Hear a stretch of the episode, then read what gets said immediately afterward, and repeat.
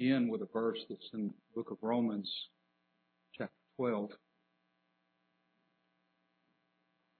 Bible has a lot of exhortations and admonitions to us as God's people.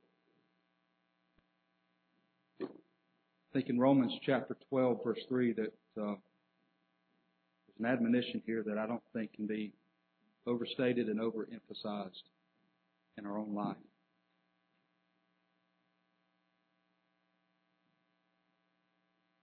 Paul reminds us here in Romans chapter 12 and verse 3.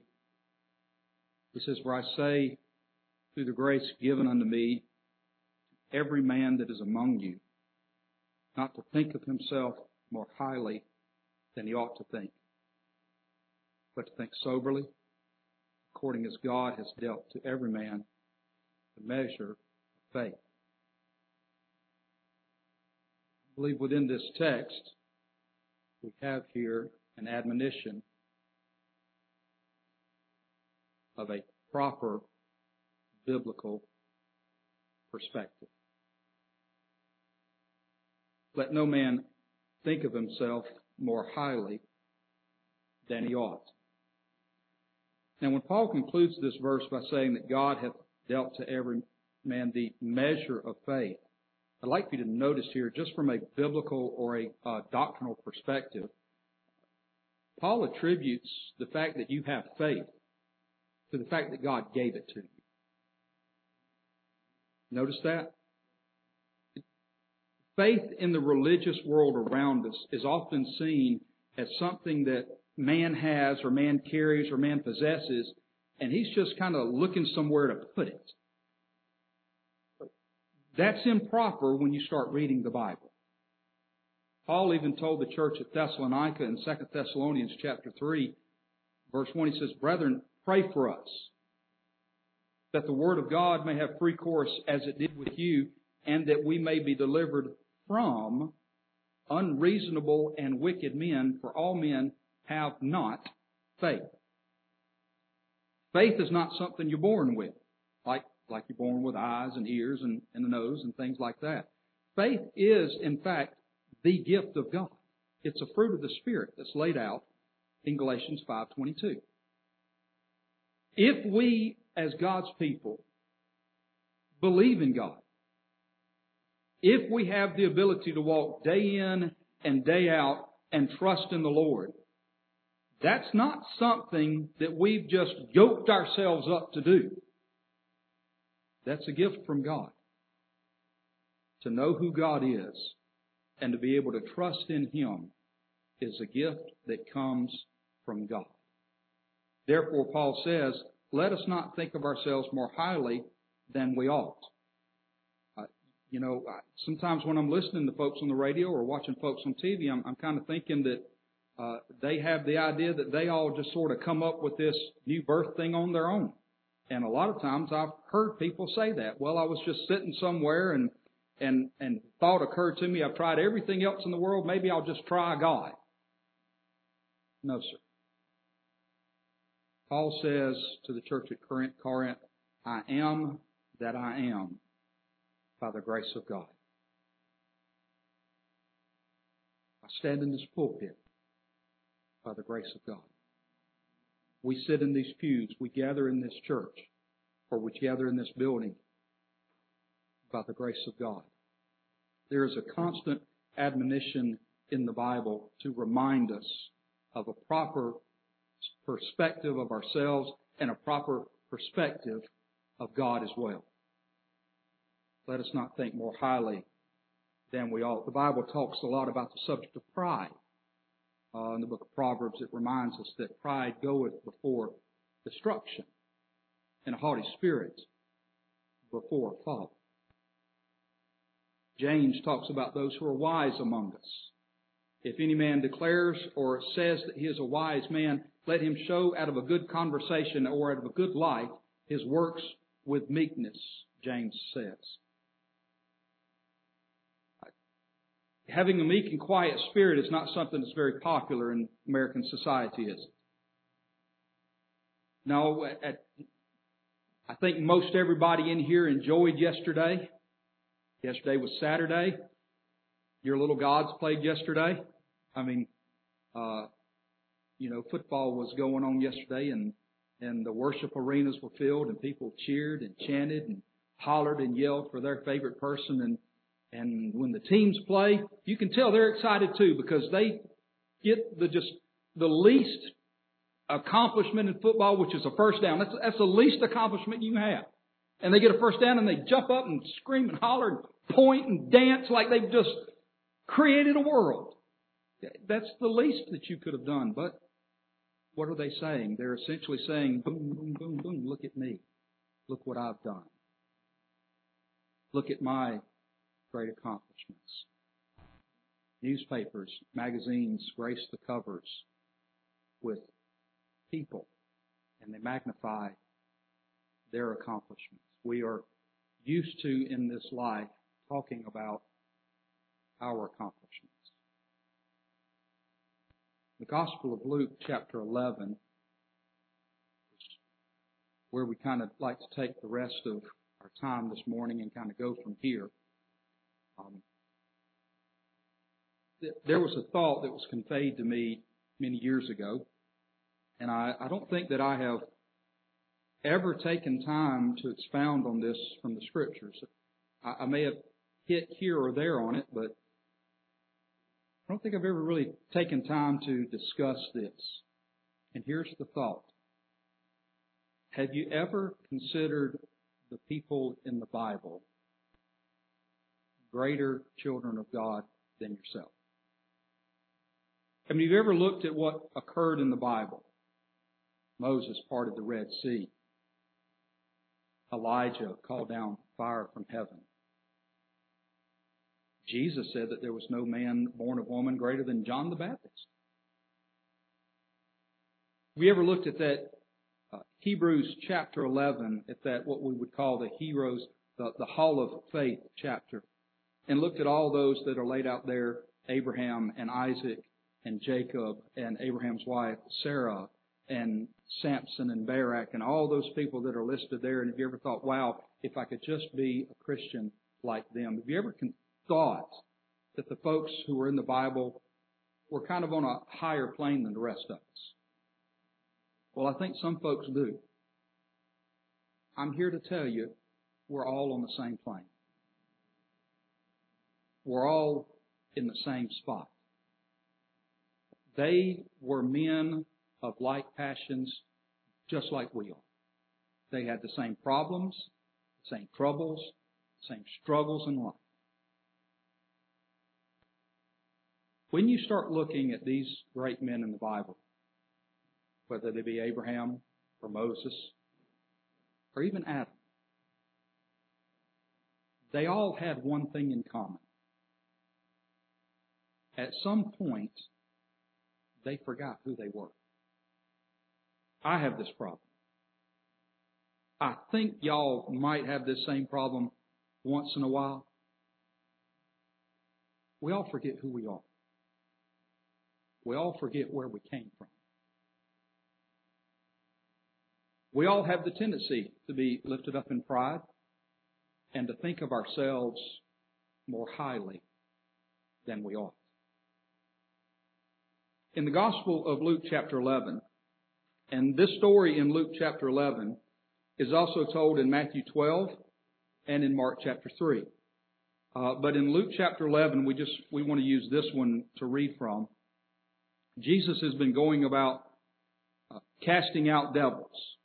And the objectors, the objectors that follow him and seek him uh, are saying he's doing this by the power of Beelzebub or by the power of the devil himself. Jesus, they are attributing the ability of Jesus to cast out devils to the devil himself. Which, if anybody's got enough sense to listen to that statement, you know the statement doesn't make any sense. And Jesus asked that question. You know, if Satan be divided against himself, this is verse 18, uh, how shall his kingdom stand? What sense does it make for the devil to give a man power to cast out the devil. That's a self defeating statement in and of itself. But Jesus makes this statement in verse 20, but if I with the finger of God cast out devils, no doubt the kingdom of God has come upon you. That's a, that's a beautiful statement in and of itself. He says, if I with the finger of God, very little effort, but yet a great effect. If I with the finger of God cast out devils, no doubt the kingdom of God has come unto you. And in one of the other gospels, he uh, uses the phrase, if I with the Spirit of God cast out devils, the kingdom of God is come unto you.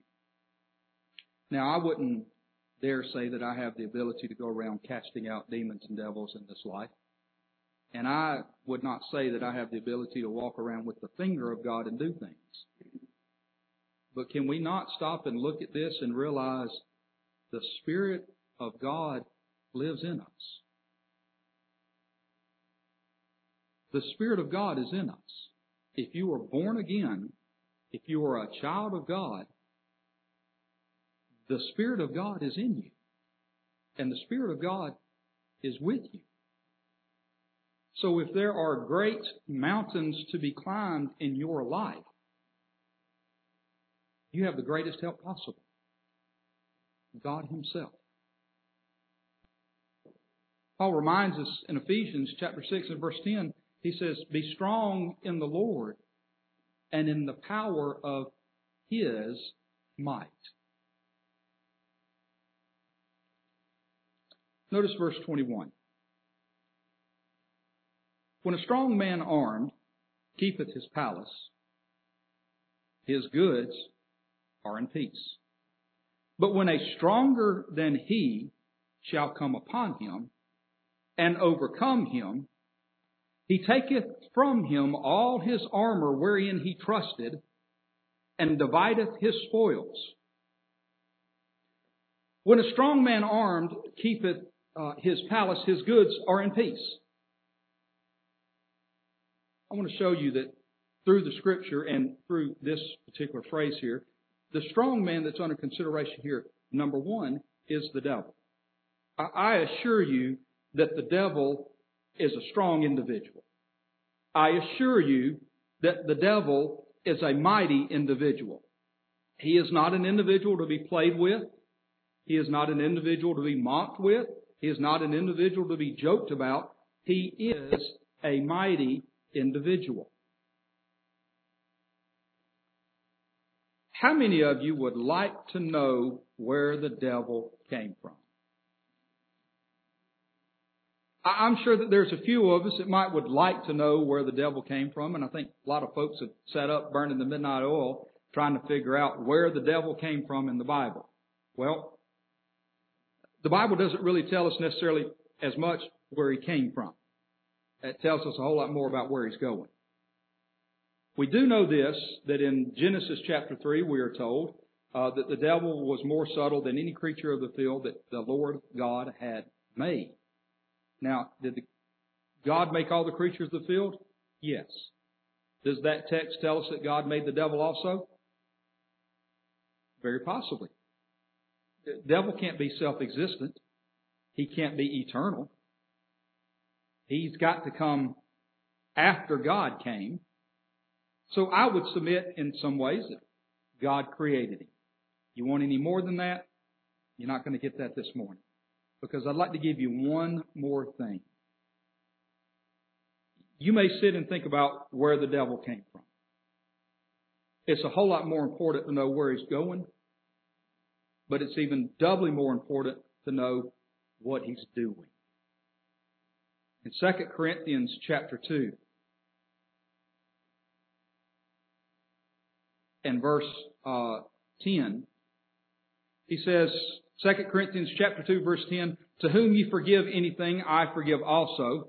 For if I forgave anything, to whom I forgave it, for your sakes, forgave I it in the person of Christ. It's, it's important that you understand the subject of forgiveness. We all have the tendency to not want to forgive people who've offended us. We all have within ourselves a, a level of holiness that we ourselves know we can't attain to, but we sure expect everybody else to attain to. People have offended you in life. People have offended me. They deserve to be punished for what they've done to me. Well, that sure got quiet. I didn't get a whole lot of amens on that one. Why, why is that? Because that's pretty, that's a harsh statement. The reality is, is that we all have offended folks. We've all offended each other. There may need to be some dealings with that we do understand, uh, whether it be in the public arena, private arena, uh, the civil arena. But the reality is, is that nobody has offended anybody as much as we all have offended God. We, our nation is in distress right now, worrying about offending people. You say one little word and it offends a small group of people and all of a sudden you've lost your business, you've lost your job, you've lost your standing in the community because you offended a person. But nobody ever worries about offending God. This nation is not the least bit concerned about offending the great God of glory. They need to be more concerned about offending God. And one of the reasons that the subject of forgiveness needs to be important to you and how you deal with other people around you and how you deal with offenses in your life is verse 11 lest Satan should get an advantage of us, for we are not ignorant of his devices. It's more important for us to understand what the devil is doing in our life than where he came from. If I was to tell you that at the close of service today, and uh, we are having lunch today, so we're going to have lunch, and then at the at the close of service and after lunch, we're going to come back up here after lunch and I'm going to give you the genealogy tree of the Dukes family, where I came from. Uh, how many, how many of y'all would stay for that three hour seminar? Nobody? Jerry, Jerry would come, my buddy. There we go. Uh, my kids don't count. You're expected to be here. You can't leave till I leave. Uh, no, nobody cares about where I came from? I suspect the only people that are concerned about the Dukes family tree are the nuts that fell out of the tree, right? I suspect that the only people who are obsessed with the devil's family tree are members of the family, maybe. Folks, we, we got a, a greater family tree than his. One thing that we need to be aware of, and one thing that we need to be sure of, are the devices of the devil. He has conquered and overrun and destroyed every one of our heroes since the world began. Solomon, who was the wisest man ever lived, was destroyed by the devil. Abraham, who's the friend of God and the father of the faithful, fell to the power of the devil. Samson, who was the great redeemer and deliverer of Israel, the strong man of Israel, fell to the devil. It doesn't matter who you look at in the Bible, and it doesn't matter what you see that they accomplished. Every single one of them fell because the devil is stronger than us all. Men may declare themselves wise. Men may declare themselves able to accomplish things. But men are also deceived.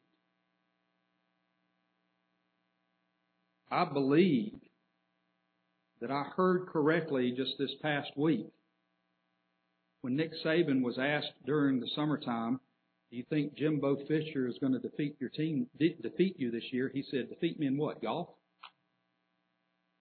Now, some of y'all don't have the foggiest idea what that means. Jimbo Fisher was the first uh, assistant from Nick Saban's football head coach career to finally defeat him two weeks ago.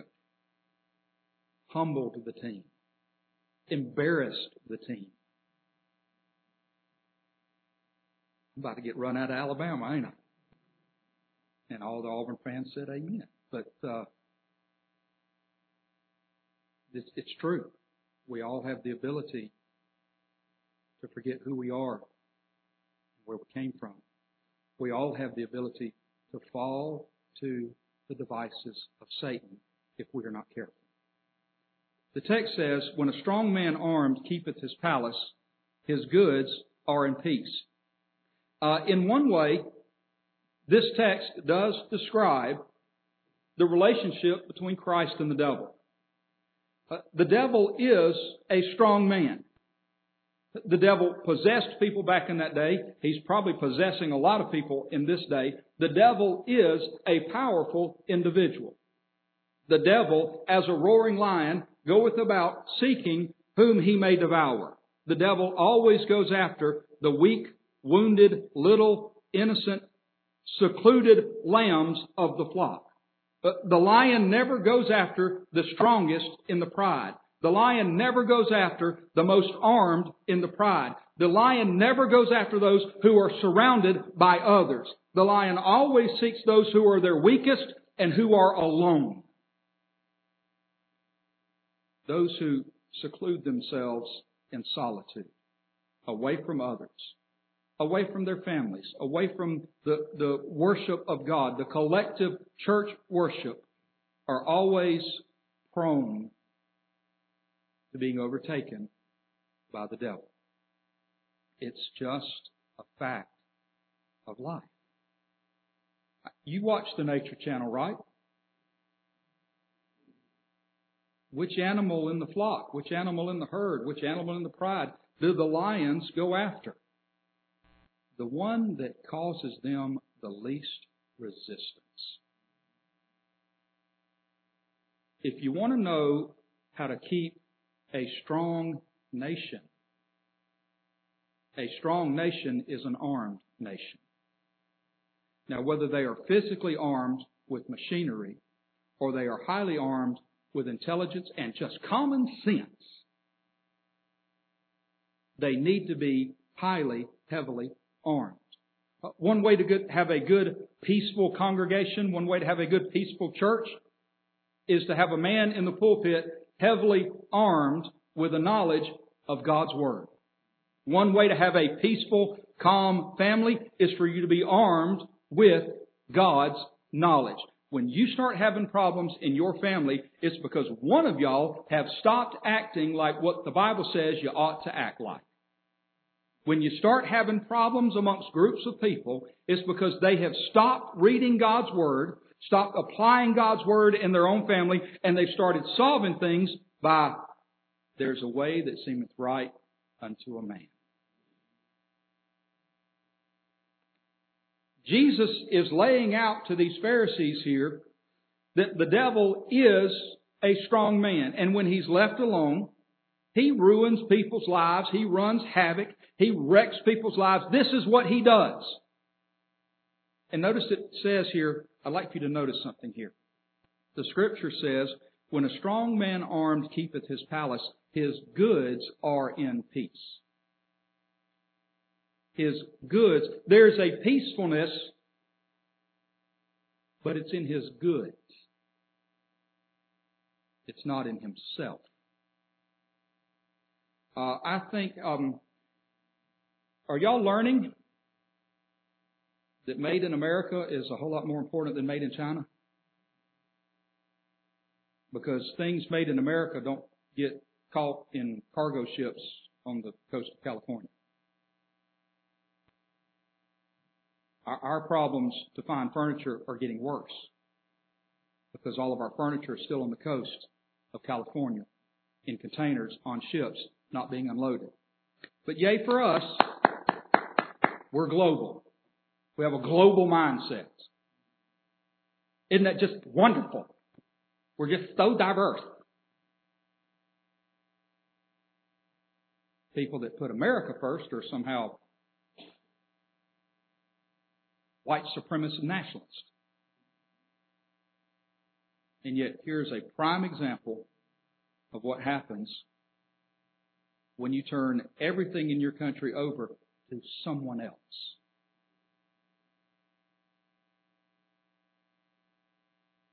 When the strong man is armed and he keepeth his palace, his goods are in peace. So I've got alarm system on my house. I've got a gun on my hip and I got my cars in my garage. So my goods are in peace. Right? But not the person. Because I'm worried about the alarm on my house, the car in my garage, and I hope to God I never have to use the gun on my hip. See what we're dealing with here? You, you can have everything boarded up and boxed up and chained up and locked up, but you yourself may still not be in peace. You can have a lot of things, but you yourself are still not in peace. And what happens is, he says, but when a stronger than he shall come upon him, this is verse 22, and shall overtake him or overcome him, he taketh from him all his armor wherein he trusted, and divideth his spoils. When the stronger than he cometh upon him, uh, actually in one of the other one of the other gospels, I, I, it, either Matthew 12 or Mark 3, whichever one you decide to turn to, it may indeed say in there, uh, he cometh upon the man and bindeth the man. When a stronger than he cometh upon him and bindeth him. So he really does overtake this individual. He overtakes this individual to the point that this individual cannot do anything for himself. Then the stronger than he binds him and then overruns him, ransacks his house, divides his spoils. These are the lessons that you find in the old men of the Bible. In Elijah, Moses, Samson, Solomon, King David, every one of them, stronger than he came upon them and bound them.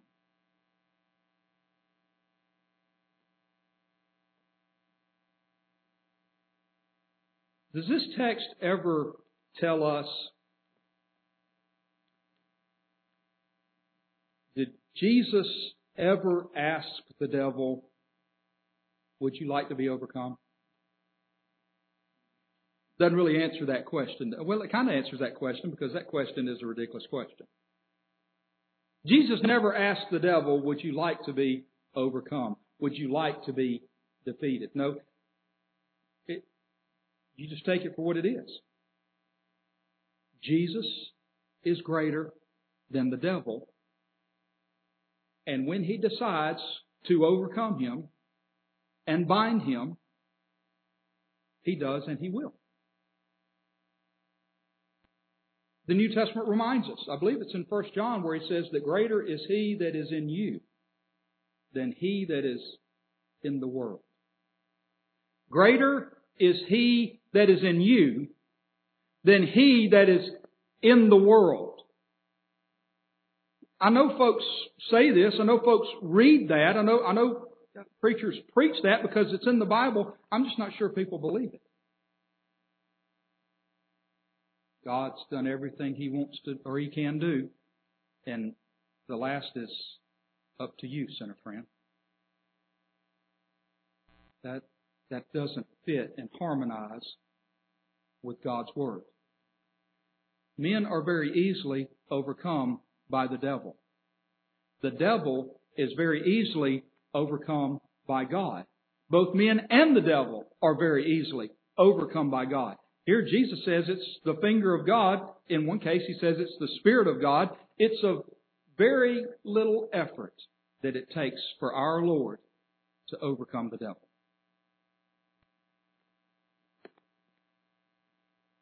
But if you turn, if you turn back to the book of Genesis and you, and you look at the life of Adam.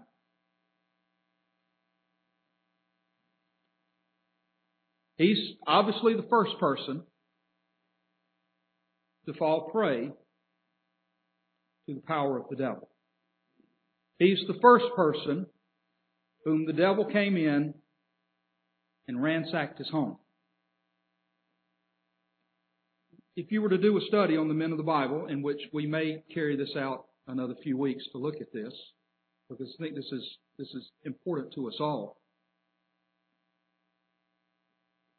There are several questions that will be answered when you look at the life of Adam that are applicable to you. We all have problems in life. We all have troubles in life. We all wish sometimes we were somewhere we are not. And we all wish we were better than what we are. And you hear a lot of complaining in the world around us about, you know, if I had this or if I had that or if I had this, I'd just be a better person, right? If I had this or if I had that, I'd just be a happier person. You hear this a lot. I think this from time to time, therefore I know you think this. Whether you want to nod and agree this morning or not, that's fine. But I know a lot of times we think this. Take the man Adam. Adam is the one responsible for bringing sin into this world. He's the one responsible for putting all of us in the position that we are all in. I, I guess the only real group of people who can ever say it was my parents' fault is that we could blame everything on Adam. Doesn't that just relieve us of our responsibility? Not necessarily. Let's stop and think about this.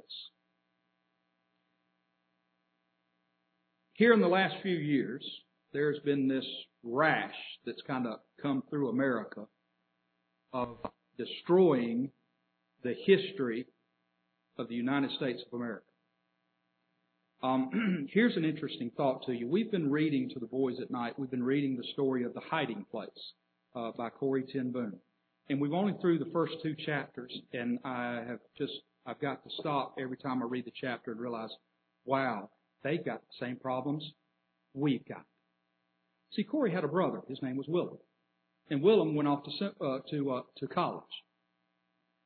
And she says he's, he sees a lot of things I don't see, and sometimes I wish he couldn't see what he does see. Because he writes back to Corrie and he says, here at the university, there's been this rash or there's been this teaching, this seed that's being sown of a hatred of humankind like never before seen. Does that sound familiar? He says it's being taught there at the university level to hate the human race. What was the outcome of that teaching there at the university level of hating the human race? Well, her life revolved around the 1930s and the early 40s. What do we know about the early 40s? a man named Hitler rose up with a group of small Germans and started World War II. The Holocaust by the Nazis, not the Germans, by the Nazis, that killed over six million Jews because of their ingrained taught hatred of the human race. What are our universities teaching now? That everything about America if it's white, is hateful. Where do you think this is going to lead us if it continues? Human history has already laid out for us what people do when they view their life in a hateful manner rather than in a grateful manner. We've already seen in history past what people do when they live their life hateful rather than grateful. Adam was an individual. Adam was an individual who did not live his life grateful. As a matter of fact, in, the New Testament we read from a while ago, I believe the Apostle Paul also told us to take heed how we hear. That text is found in the New Testament. Take heed how you hear. Paul doesn't tell us to take heed what you hear. It is important what you hear, but it's important how you hear. Now, if you listen and ignore, you haven't heard very well. If you listen and mock it, you still haven't heard very well. Adam was an individual who did not hear very well because God told him, in the day that thou eatest thereof, thou shalt surely die. Now, th- there's no way for Adam to really understand what death is because death doesn't exist at this point. So, when God tells Adam, in the day that thou eatest thereof, thou shalt surely die, I can see very reasonably Adam to say, how bad can death be? What is death?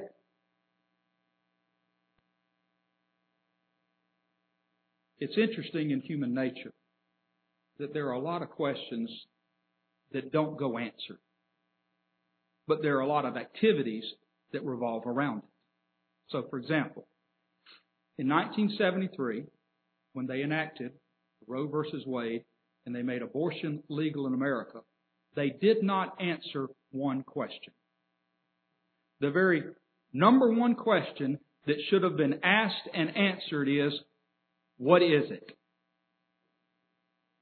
If I'm, if I'm doing the dishes, or you're doing the dishes, or I'm cooking, or I'm outside mowing the grass or something, and my child comes up to me and says, Hey daddy, can I kill this? What was your answer going to be? Ah, oh, sure, I'm not doing anything. Or no, I don't have time to clean it up. No, your number one answer is going to, going to be, kill what? What is it that you want to destroy or remove from your life? And that's the number one question that was not answered in 1973. Medical doctors had not progressed to the position that they are now.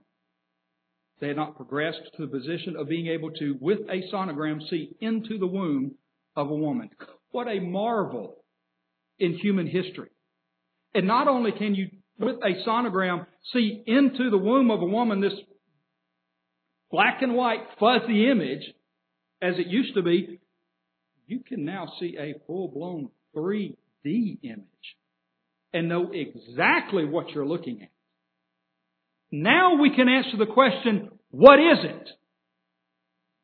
I guess the second question is, do we care?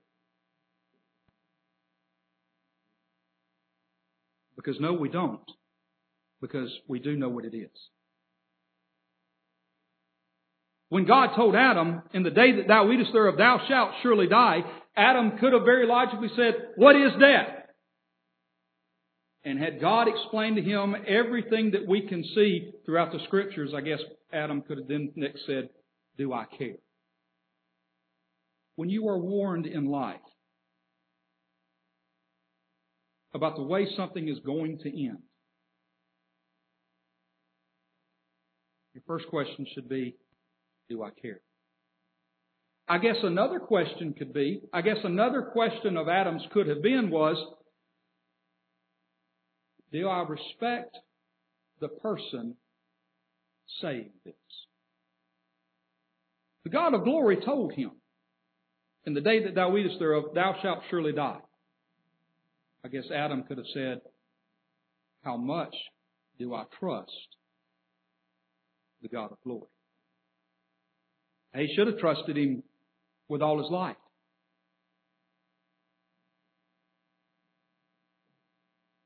Well, when you look at our lives, you look at human beings, you look at the mess that we're in.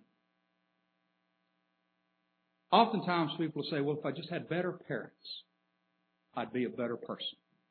How many of y'all in here know that you needed better parents? No takers? I'm the only one that had sinful parents. I'm the only one that had parents who were misfits. Uh, we, we've all had We've either had parents that are misfits or we are parents that are misfits. We've either had parents who were sinners or we're all parents who were sinners. Adam can't make that though. Adam cannot make that statement. Adam cannot stand up and say, my father was a drunk. My father was a dope addict. My father was a deadbeat dad who didn't keep a job. Adam cannot say that because his father was the God of glory. He came straight from the hand of God. So his heredity, where he came from as far as coming from the hand of God, could not excuse what he did. Well, you know, I, I live down here on the wrong side of the tracks. I live down here in the ghetto instead of over yonder in the Gitmo. If I just had better things growing up, my bicycle was better and shinier. My basketball goal was uh, actually had a net on it instead of a peach basket. If I had a basketball goal that was on a, a, a concrete court instead of out here in uh, a dirt yard somewhere, uh, I'd be a better person. Can Adam make that statement? Was Adam's home life erect? Adam's home life was not erect. Adam lived in the Garden of Eden. He lived in the paradise of God. A, a mist rose up from the, from the earth and, and watered the ground and there were no weeds and there were no thorns and there were no goldenrod and there was none of this mess that grew out here. God told him to tend the garden. I don't know what there was to tend. Walk around and make sure that the plants were still, I don't know. He can't claim his home life was a disaster.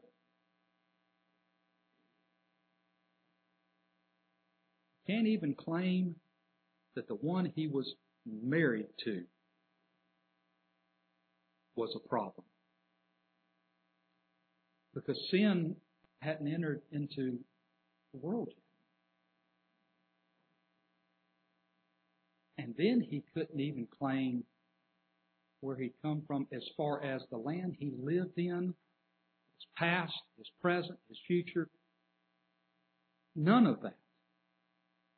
None of that was a problem in Adam's life. This is what we're getting at. This is the point we're trying to make. Even in Adam's life, none of that was a problem. His father was perfect. His home was perfect. His wife was perfect. Everything he had, everything he was surrounded with, his environment, everything about him was perfect, and he still sinned. Because the devil came along and said unto his wife, Yea, hath God said.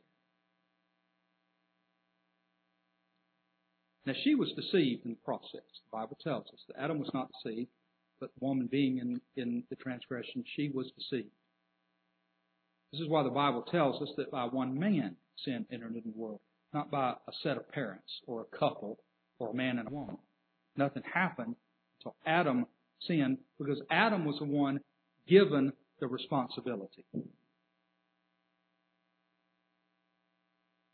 can't really blame any external problems in life. Yet he sinned and fell anyways. Adam, Adam was created, he was not created in a state of complete perfection.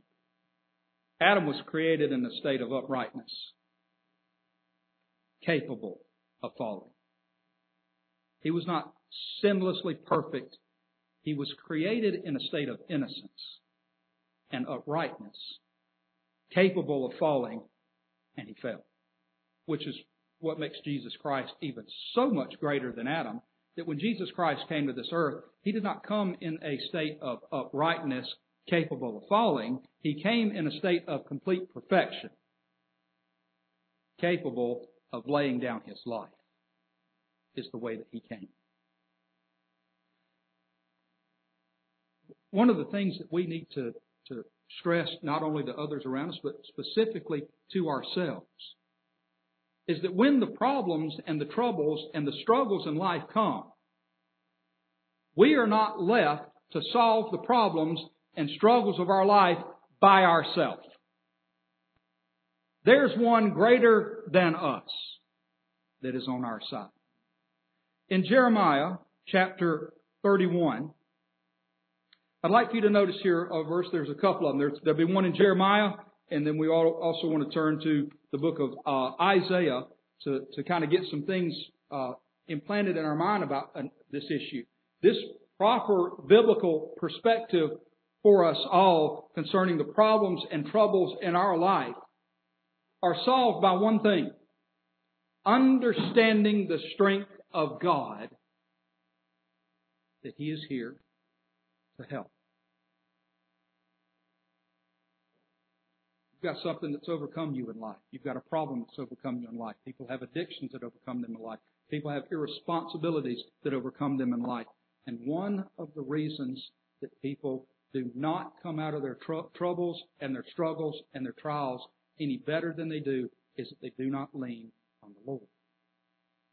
In Jeremiah chapter 31, verse 11 says, For the Lord hath redeemed Jacob and ransomed him from the hand of him that was stronger than he. When Adam sinned and plunged the entirety of the human race into sin, it put us straightly in the hand of the devil himself. The devil is stronger than you. That's just a fact. The devil is stronger than me. It took Jesus Christ coming to the cross, paying for your sin, to redeem you or ransom you from the hand of him that was stronger than you. If you'll notice this within this pattern, in other words, you're on the bottom of the totem pole here. You're on the bottom of the barrel here. There's one greater than you, the devil himself. But there's one greater than both of us, and that's God himself. But how much sense does it make for a preacher to stand in the pulpit and say, Sinner friend, God has done all he can do. Now it's up to you. If you'll just take the hand of God, God will ransom you and save you. That's not what this text says. The text says that he that was stronger, he that was greater, the Lord hath redeemed Jacob and ransomed him from the hand of him that was stronger than he. The sinner friend is not cooperating with God here. God is coming down and taking two parties and separating them. He is claiming you for himself, and the devil will be cast into the lake of fire at his last day. That's exactly what this text is teaching. Uh, there's also another one. It's in, it's in Isaiah, Isaiah chapter 49.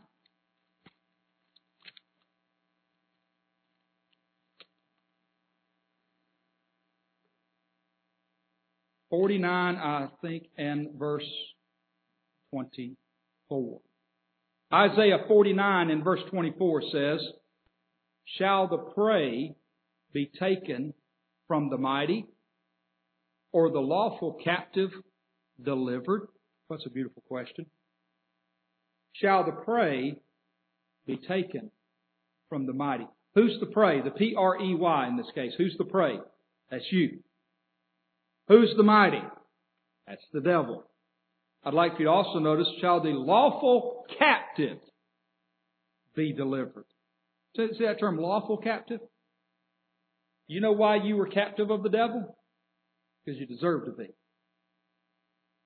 When Adam sinned and plunged himself and you and me all into sin, we're sinners, bound for hell because we deserve to be. Anybody who objects to the doctrine of the eternal punishment of the wicked doesn't understand we are lawful captives.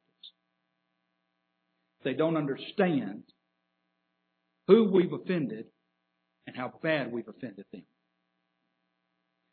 People don't understand that even in life, even in life itself, punishment is uh, handed out differently depending on the person you offend. So, for example, we're out here in the parking lot and we decide to all leave all at the same time and we all occupy the same place at the same place at the same time. Somebody's going to get a fender bender, right? I've offended you. You've offended me. You hit my car, I hit your car. My complaint is against you or your complaint is against me. We let our insurance companies fight it out and we go our separate ways, correct? But if you go down the street here and you hit a cop car, you've offended someone in greater authority than your redneck preacher. And they may take you and lock you in the slammer for a month and not tell anybody. But if you go up yonder to Washington, D.C., District of the Criminals, and you throw a rock through a window there at 1600 Pennsylvania Avenue, your crime is against someone even greater than the local sheriff, and your punishment will be harsher. See, see, that's why that's why they're imprisoning these folks that just walked around the Capitol last year. They're demonstrating their dominance over you. You may offend me, I may offend you, I may offend this entire nation. But if people have an objection to the eternal punishment of the wicked, they do so because they don't understand the great God of glory whom we offended, whom we threw a rock through his window. We are lawful captives.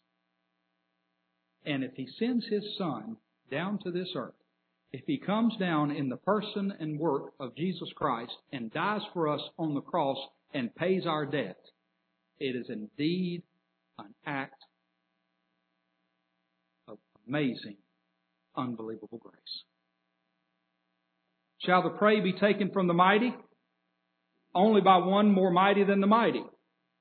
Or the lawful captive be delivered? Only if the lawful captive is paid for.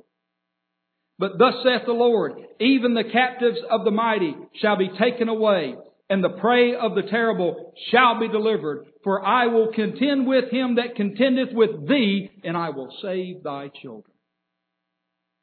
I will contend with him that contendeth with thee. Now notice here. God is not sitting on a throne here. And the devil is on one side, and you're on the other. The Bible does tell us that the devil as our adversary goeth about as a roaring lion. The devil is our adversary. We have, we have things in the court system called an advocate and a prosecutor. But the prosecutor really could be called our adversary. That prosecutor doesn't like who you are and what you've done, and your advocate is on your side. Y'all understand that concept, right? Notice, this does not say that two people shall stand in the court in front of God and He's going to hear both arguments from both sides. That's not what this says. Your adversary, the devil, contends with you. And God says, I will contend with him. You catch it? You're not even asked to talk.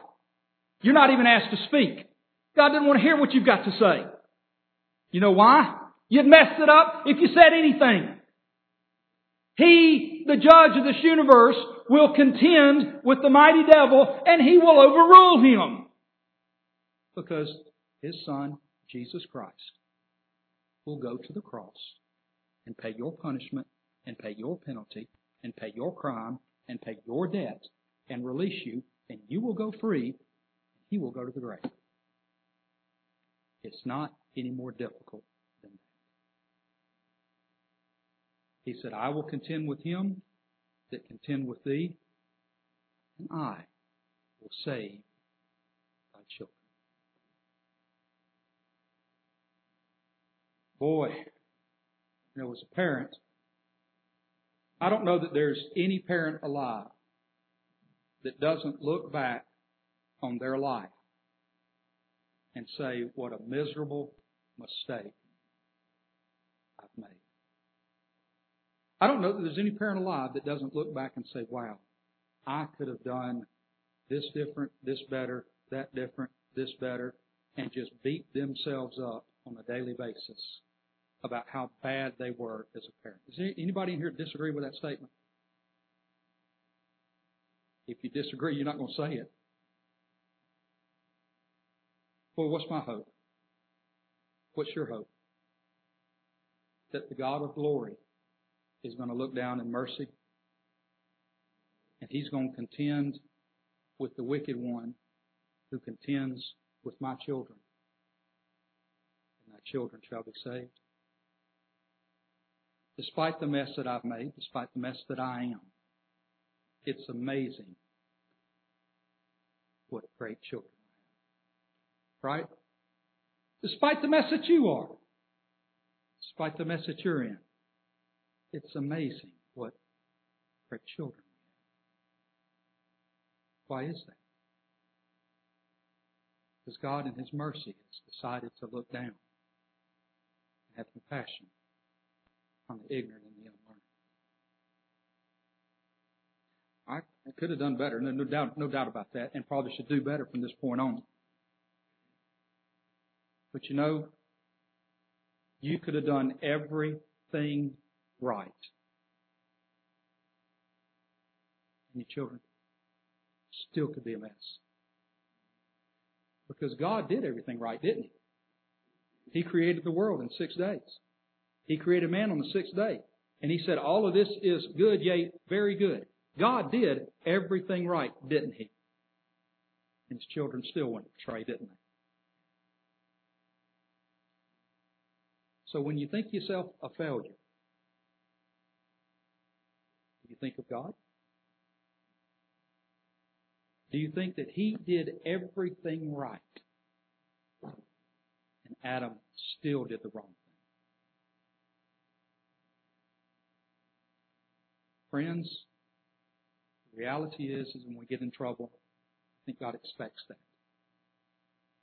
He remembers our frame that we are but dust. He remembers and knows that we are just a fallen creation. Is he upset with us? Probably is at times. I'm sure that there are times he doesn't like me.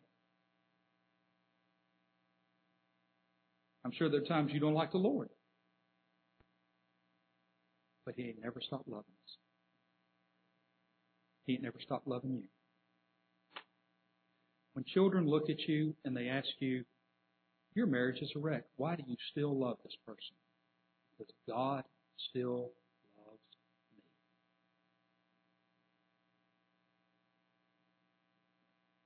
That's the greatest thing that we could ever do. The right perspective for us all is a biblical perspective. Puts God first. It's a biblical perspective that reminds us that our strength is not in ourselves, but in the God of glory. Be strong in His mind and in the power of His strength. Thank you for your good and patient attention.